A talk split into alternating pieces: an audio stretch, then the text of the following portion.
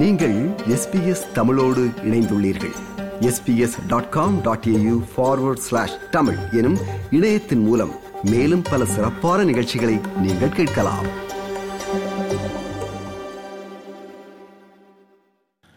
SBS Tamil நேயர்களுக்கு என் இனிய வணக்கம்.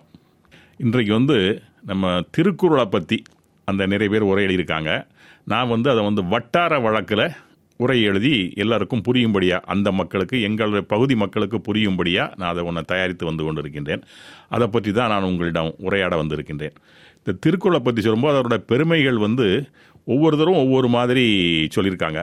கடுகை துளைத்து அணுவை துளைத்து எழுகடலை புகுத்த நிறுத்த குரல் அப்படின்லாம் சொல்லி அவங்க ரொம்ப இதாக பிடிச்சிருக்காங்க அது மாதிரி நான் திருவள்ளுவர் மாலை அப்படின்னு ஒரு திருக்குறளை பற்றியே புகழ்ந்து எழுதப்பட்ட பாடல் தொகுப்பு கொண்டு இருக்குது அதில் வந்து இந்த சீத்தலை சாத்தனார் அவர் என்ன சொல்லியிருக்காருன்னா மும்மலையும் முன்னாடும் முன்னதியும் முப்பதியும் மும்முரசும் முத்தமிழும் முக்கொடியும் மும்மாவும் தாமுடைய மன்னர் தடமுடிமேல் தாரன்றோ யாமுரை தேர் வள்ளுவர் முப்பால். அப்படின்னு அந்த அந்த பாடலில் வரிகள் வருகின்றன. என்ன சொல்கிறான்னா சேர சோழ பாண்டியர்கள் மூன்று மூன்று மலைகளை கொண்டவர்கள் முன்னாடு உடையவர்கள் மூன்று ஆறு உடையவர்கள் மூன்று தலைநகரங்களை கொண்டவர்கள் மூன்று முரசுகளை உடையவர்கள் மூன்று தமிழ் உடையவர்கள் முக்கொடி உடையவர்கள் மூன்று குதிரைகள் கொண்டவர்கள். இத்தகைய சிறப்புகளை கொண்ட அதாவது மும்மலை முன்னாடு முன்னதி முப்பதி மும்முரசு முத்தமிழ் முக்கொடி மும்மா சேர சோழ பாண்டியராகிய மூன்று மன்னர்களின் பெருமைமிக்க முடிமேல் அணிகின்ற மாலை எது தெரியுமா? அதுதான் மூன்று பால்களையுடைய திருக்குறள் என்னும் தமிழ் பாமாலை என்கின்றார். மூன்று மன்னர்களையும் நன்கு அறிந்த சீத்தலை சாத்தனார். ஸோ இந்த மாதிரி திருக்குறளை வந்து பாராட்டி நிறைய பேர் பேசியிருக்காங்க புகழ்ந்து சொல்லியிருக்காங்க. இந்த திருக்குறளை வந்து நம்ம வந்து தனியாக யாரும் படிக்கிறதில்ல. பள்ளிக்கூடத்தில் படிப்பது மட்டும்தான். தனியாக வீட்டிலிருந்து யாரும் படிக்கிறதில்ல. அதுக்கு வாய்ப்பு இல்லை. ஸோ இந்த திருக்குறை எல்லோரும் தெரிந்து கொள்ள வேண்டும் என்பதற்காக அந்த ஒவ்வொருவரும் பல்வேறு புறவர்கள் பல்வேறு காலகட்டங்களில் பல்வேறு உரைகளை எழுதியிருக்கின்றார்கள். அந்த வள்ளுவர் எந்த கருத்தை தனது மனதில் வைத்து அந்த குரலை எழுதினாரோ அது யாருக்கும் தெரியாது. ஆனால் உரை எழுதுகிறவர்கள் பல்வேறு வகைகளில் அந்த உரையை சொல்லி வருகின்றார்கள். அந்த உரை என்பது முக்கியமானது. சிலர் அந்த திருக்குறளின் முக்கியத்துவத்தை எடுத்துச் சொல்வதற்காக கதை வழியாக அந்த திருக்குறளை முடிக்கின்றார்கள். கவிதை வழியாக அந்த திருக்குறளை ஒன்று சேர்த்து முடிக்கின்றார்கள். நான் சிறுவனாக இருக்கும் போதெல்லாம் அந்த திருக்குறளுக்கு யார் உரையை எழுதியிருக்கின்றார்கள் என்று பார்க்கும் பொழுது பரிமேலழகர் என் நினைவுக்கு வருகின்றார். மு. வரதராசனார் நினைவுக்கு வருகின்றார். பிறகு பிற்காலத்தில் சாலமன் பாப்பையா அவர்கள் நினைவுக்கு வருகின்றார்கள். தமிழகத்தின் முன்னாள் முதல்வர் கலைஞர் கருணாநிதி அவர்கள் நினைவுக்கு வருகின்றார்கள். சிலர் இந்த வள்ளுவத்தை ஒரு வாழ்வியல் தத்துவமாகவே கொண்டு அதை பின்பற்றி வருகின்றார்கள். இதில் இருக்கின்ற அதிகாரங்கள் ஒவ்வொன்றுக்கும் தனித்தனி சிறப்பு இருக்கின்றது. வாழ்க்கைக்கு நிர்வாகத்திற்கு தொழிலுக்கு ஊக்கப்படுத்துவதற்கு இப்படி பல்வேறு வகையான குரல் பாக்கள் இருக்கின்றன. அந்த நிர்வாகத்துறைக்கு வேண்டுமென்றால் அதற்கு சில திருக்குறள் இருக்கின்றன. தொழிலில் இருப்பவர்களை ஊக்கப்படுத்துவதற்காக அதற்கு சில உரைகள் இருக்கின்றன. இப்படி பல்வேறு வகையின் அந்த திருக்குறள் செய்யுள்கள் அமைந்திருக்கின்றன. எல்லோருக்கும் பயனுள்ள அளவில்தான் அது இருக்கின்றது. நான் முதலில் சொன்னேன்னா வள்ளுவர் எதை நினைத்து எழுதினாரோ அது ஒரு பக்கம் உரை எழுதுபவர்கள் ஒவ்வொரு விதமாக எழுதுகின்றார்கள் என்று சொன்னேன். ஒரு உதாரணத்திற்கு ஒரு திருக்குறளை சொல்ல வேண்டுமென்றால் திருக்குறள் தொள்ளாயிரத்தி அறுபத்தொன்பது அது என்ன சொல்கிறது என்றால் மயிர் நீப்பின் வாழா கவரிமா அன்னார் உயிர் நீப்பர் மானம்பரின். அப்படின்னு அந்த குரல் அமைய எழுதப்பட்டிருக்கின்றது. நான் படிக்கின்ற காலத்தில் என்ன சொல்லுவாங்கன்னா கவரிமான் வந்து ரொம்ப ரோஷம் உள்ளது. ஒரு மயிர் உதிர்ந்து கீழே விழுந்தாலும் அது வந்து அந்த மானம் இது போய்விட்டதே என்று வந்து அது இறந்து விடும் என்றெல்லாம் படித்திருக்கின்றேன். அதற்கு பிறகு நான் இப்பொழுது படிக்கின்ற போது என்ன சொல்லி விளக்கம் சொல்கிறார் என்றால் கவரிமா என்று ஒரு மாடு வகை இருக்கின்றது. அது குளிர் பிரதேசத்திலே இருக்கின்றது. அந்த கவரிமா ஒரு மிகப்பெரிய மிருகம். அது அந்த குளிர்காலத்திற்காக அந்த குளிரை தாங்கிக் கொள்வதற்காக அதன் ரோமங்கள் அதிகமாக இருக்கின்றன அடர்த்தியாக இருக்கின்றன. அந்த அடர்த்தியான உரும்பிலிருந்து ரோமம் உருந்துவிட்டால் அந்த மாட்டினால் அந்த குளிரை தாங்க முடியாமல் அது செத்து போய்விடும். அது மாதிரி நம்ம ஆளுங்களில் கொஞ்சம் பேர் சுரணை உள்ளவளாக இருப்பாங்க. மானம் போகிற மாதிரி அவங்களுக்கு எதுவும் நடந்துட்டுனா அங்கனையே உசுர விட்டுருவாங்க. அப்படிங்கிறது தான் அந்த குரல் விளக்கத்தை நான் இப்போ படிச்சிருக்கேன். இந்த இதைத்தான் நான் வட்டார மொழியில் நான் என்னுடைய மாவட்டத்திற்கு தகுந்த மாதிரி இதை நான் சொல்லி சொல்லுகிறேன். ஒவ்வொரு வட்டாரத்திற்கும் அந்த தமிழ் மாறுபட்டு இருக்கின்றது. நாஞ்சில் நாட்டில் ஒரு வகையான உச்சரிப்புகள் இருக்கின்றன ஒரு விதமான சில சிறப்பு வார்த்தைகள் இருக்கின்றன. நெல்லை மாவட்டத்திற்கென்று சில சிறப்பு வார்த்தைகள் இருக்கின்றன சில உச்சரிப்புகள் இருக்கின்றன. கோவை மாவட்டத்து தமிழ் அது கொஞ்சு தமிழ் என்று சொல்வார்கள். மதுரை மாவட்டத்து தமிழ் அது ஒரு மாதிரி இருக்கும். தஞ்சை மாவட்டத்து தமிழ் அது வேறு ஒரு மாதிரி இருக்கும். சென்னையில் இருக்கின்ற தமிழ் அது வேறு மாதிரி இருக்கும். இப்படி பல்வேறு வகையான வட்டார மொழிகள் இருந்தாலும் இப்பொழுது பிற மொழிகளின் ஆக்கிரமிப்பினால் என்று கூட நான் சொல்ல மாட்டேன். பிற மொழிகளின் மீது நம்முடைய மக்களுக்கு இருக்கின்ற அந்த ஆசையினால் அந்த மோகத்தினால் அந்த வட்டார வழக்கு கூட இப்பொழுது அழிந்து கொண்டு வருகின்றது. எனவே அந்த வயதில் மூத்தவர்கள் அந்த பழைய காலத்து அந்த வட்டார சொற்களை கேட்கும்போது அவர்கள் மகிழ்ச்சி அடைகின்றார்கள். எனவே அவர்களும் மகிழ வேண்டும் என்ற காரணத்திற்காக நான் சில திருக்குறளை அந்த வட்டார மொழியில் அதற்கு உரை எழுதி வருகின்றேன். ஒரு குறள் குழல் இனிது யாழ் இனிது என்ப தம்மக்கள் மழலை சொல் கேளாதவர்.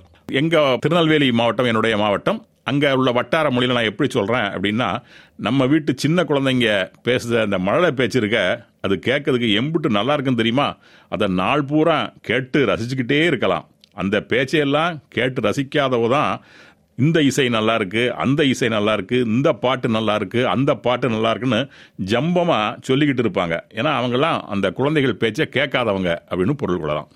இன்னொரு குறள் ஈன்ற பொழுதின் பெரிதுவக்கும் தன் மகனை சான்றோன் என கேட்டதாய். இதற்கு அந்த வட்டார மொழியில் தன்னோட மவன் ரொம்ப நல்லவன் பெரிய அறிவாளி இப்படிலாம் பிரத்தியார் நாலு பேர் பெருமையா சொல்றது பெத்த தாய் காதல விழுந்துச்சுன்னா அப்போ அந்த அம்மக்காரிக்கு எப்படி இருக்குன்னு தெரியுமா? அந்த பிள்ளைய பெத்தெடுக்கும் போது எம்பிட்டு சந்தோஷம் இருந்துச்சோ அதை விட பல மடங்கு சந்தோஷம் இதை கேட்கும்போது அந்த பெத்தவளுக்கு இருக்கும். இன்னொரு திருக்குறள். செல்விருந்து ஓம்பி வருவிருந்து பார்த்திருப்பான் நல்விருந்து வானத்தவர்க்கு. நம்ம வீட்டுக்கு ஒரு விருந்தாள் வந்தா அவளை நல்லா ஓசரிப்போம் வாய்க்கு ருசியா சாப்பாடெல்லாம் செஞ்சு கொடுப்போம். அவளை சந்தோஷமா வழி அனுப்பியும் வைப்போம். அடுத்தாப்புல வரப்போற விருந்தாளை எதிர்பார்த்து வாசலை பார்த்து ஆசையா காத்துக்கிட்டு இருப்போம். இப்படிலாம் நடந்துக்கிட்டா நாம மண்டைய போட்ட பிறகு மேல் உலகத்துல இருக்க தேவர்களுக்கு நாமளே ஒரு நல்ல ஒரு விருந்தாளா இருப்போம். இன்னொரு குறள் இனிய உளவாக இன்னாத கூறல் கனியிருப்ப காய்கவர்ந்தற்று. இதற்கு என்ன விளக்கம் நான் சொல்கிறேன்னா அது பேசுறதுக்கு உலகத்தில் எம்புட்டோ நல்ல வார்த்தை இருக்குது அதெல்லாத்தையும் விட்டுவிட்டு கொஞ்சம் பேர் ஏன் தான் இப்படி மோசமான வார்த்தைகளையே பேசிக்கிட்டு அலைதானுலோ தெரியல.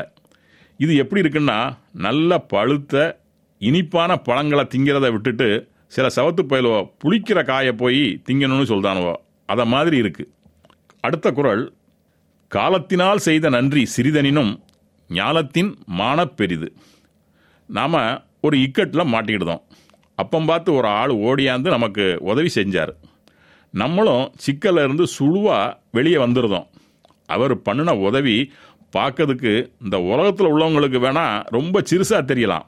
ஆனால் சரியான நேரத்தில் நமக்கு கிடைச்ச அந்த உதவி இருக்க அது இந்த உலகத்தை விட ரொம்ப பெருசு.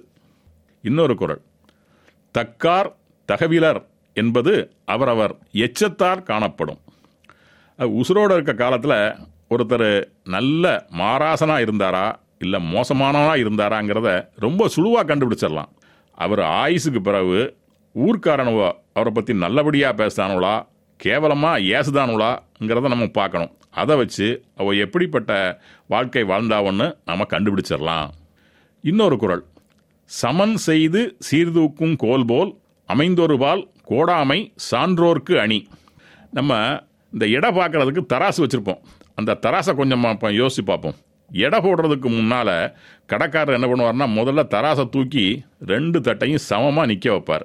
அப்புறம் ஒரு தட்டில் படிக்கல வைப்பார் இன்னொரு தட்டில் அந்த பொருளை வைப்பார். ரெண்டு தட்டும் சமமாக நின்னா தான் அது சரியான எடையாக இருக்குது அப்படின்னு ஒரு அர்த்தம். அது மாதிரி தான் பெரிய மனுஷங்க நியாயம் சொல்லும்போது யாரு பக்கமும் சாயாம தராசு முள் மாதிரி எப்பவும் நடுநிலைமையாக தான் இருப்பாங்க. அடுத்த குரல். தீயினால் சுட்ட புண் உள்ளாரும் ஆறாதே நாவினால் சுட்டவடு. அதாவது உடம்புல ஏதாவது தீக்காயம் பட்டுச்சுன்னு வச்சுக்கிடுவோம். அதில் தழும்பு மட்டும்தான் வெளியே தெரியும். உள்ளுக்குள்ள புண்ணு வந்து நல்லா ஆறி போயிருக்கும். ஆனால் ஒருத்தனை மானாங்கனியாக ஏசிப்பிட்டோம்னு வச்சுடுங்க. அந்த ஏச்சால பார்க்கறதுக்கு வெளியே ஒன்றும் தெரியாது. ஆனால் மனசுக்குள்ள பட்டிருக்க தழும்பு இருக்க அது எம்புட்டு நாளானாலும் ஆறவே ஆறாது. அடுத்து அகழ்வாரை தாங்கும் நிலம் போல தம்மை இகழ்வார் பொறுத்தல் தலை. இந்த கடப்பாறை மம்புட்டி இதெல்லாம் வச்சு எப்படி தான் வெட்டி தோணினாலும் இந்த பூமி தன்னை வெட்டுதலையும் சேர்த்து தான் தாங்கி பிடிக்கும். இது மாதிரி தான். யாரும் ஏசி அவமதிச்சாவன்னா அதை பொறுத்துக்கிட்ட நல்ல மனசு ஒருத்தனுக்கு இருப்பது ரொம்ப பெருசு. விருப்பம் பகிர்வு கருத்து பதிவு. லைக் ஷேர் காமெண்ட் எஸ்பிஎஸ் தமிழின் ஃபேஸ்புக்